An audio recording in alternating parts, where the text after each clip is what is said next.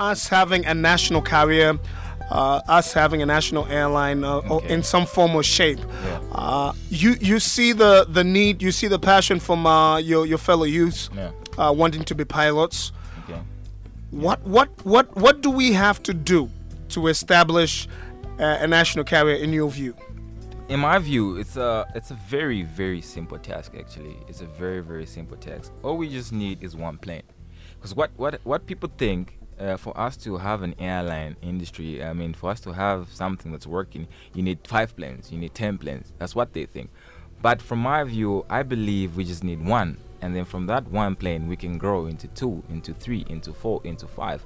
Look at Botswana. Botswana started with one. You know, it started with one plane, the A T R, if you've seen it before. It started with one plane, now it has three, now it has four, and now it has five. And it just starts with, uh, all you just need is one plane. You just get one plane, one small plane, and from that small plane, you actually grow, you actually grow, you actually grow. Because then, if let's say I've got a, uh, there's a businessman in Morocco, he wants to, he wants to, um, if you check, uh, look at Zambia's potential in the business-wise, is he, how is he gonna get to Zambia? It's gonna be very, very hard for him to get to Zambia. From, he has to go through countries. He has to first go to Dubai. When he goes to Dubai, there he gets on Emirates and he comes to Zambia, and it's going to be very expensive for him to actually go through different countries to actually get here. But then, if he had one, if if we had an airline, it'd be very easy to in- actually interconnect Africa. Instead of him going to Dubai, he just comes straight to Zambia and view Zambia as well. But then, for us to get to that point, all we need is just one aircraft, just one plane. We'll get the job done.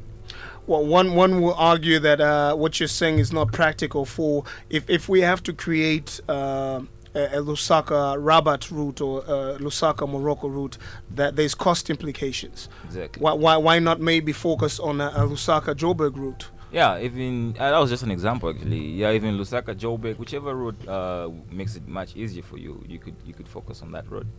Okay, whichever route makes it. Lusaka Joburg, Lusaka Malawi, Lusaka Botswana, Lusaka Angola, whichever route you'd like, you'd uh, you'd actually do it. But the point is, all we just need is just one aircraft to get the industry running. But why, why, why is there a notion that we need uh, three, five, maybe ten uh, airplanes to, to start up a national carrier? Why, why do you think that is so? Because uh, because then uh, three, five aircrafts will cover more routes, you know. Because then having one is on a disadvantage. Because then you'll be restricted to one route, you know what I'm saying? But then for you to actually get those fives, it's going to take forever. You know, since the airline, uh, ever since it closed down, they've been wanting to get five, but then they haven't. But they're capable of getting one. They're capable of getting one, but then they've been wanting to get five, because actually, yes, you're supposed to start with five because of different routes. One goes this side, the other one goes that side, the other one goes that side. They come back to Lusaka. But then it's not possible for you to actually buy five at a go. You understand? You're going to have to start with one, then another one, then another one. When you buy one, you buy another one, it's going to open up a different route. Buy another one, it's going to open up a different road. With one, it can take you about twelve months to actually buy, acquire another one. It doesn't take that long. So you can start with one route, Lusaka Joburg, okay? Then after a short period of time, another one comes in. You start Lusaka Tanzania, Lusaka Botswana, slowly by slowly. It all starts with one. Mm. Yeah. Well, one one would also argue that, uh, you know, the, the industry is highly competitive. So irrespective of uh, which route we choose to start with, with one airline, for instance, let's say we're doing uh, Lusaka Dar es Salaam, one will tell you that there's uh, cheaper airlines uh, that are uh, more competitive uh, airlines that uh, fly the same route. How, how would we manage to sustain the airline uh, uh, in light of the competitiveness in the industry? Uh, it's just about service delivery. How how you guys uh, service delivery actually will be the only way we can stand out from the competition.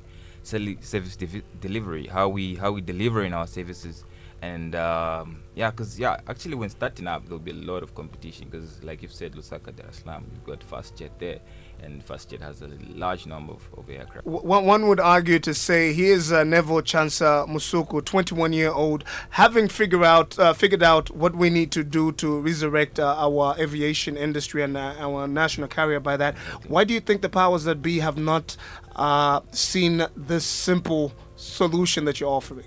Because they haven't really given the uh, haven't given the ch- uh, the industry chance. You know, they haven't. That it's like it's a it's a fifty fifty thing.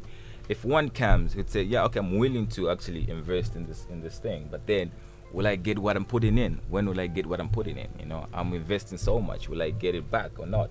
Is it actually a risk for me to actually invest in this thing? So there are so many questions that arise.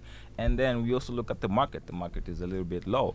And we also look at the economy. The economy is very bad at the moment. So for an investor to actually come into the country and say, no, I want to invest into the industry, what you guys got, got going on, for him to actually say he's going to invest, it's going to be, uh, it's a, the chance of him actually investing is going to be slim to none, because he's not convinced of the potential.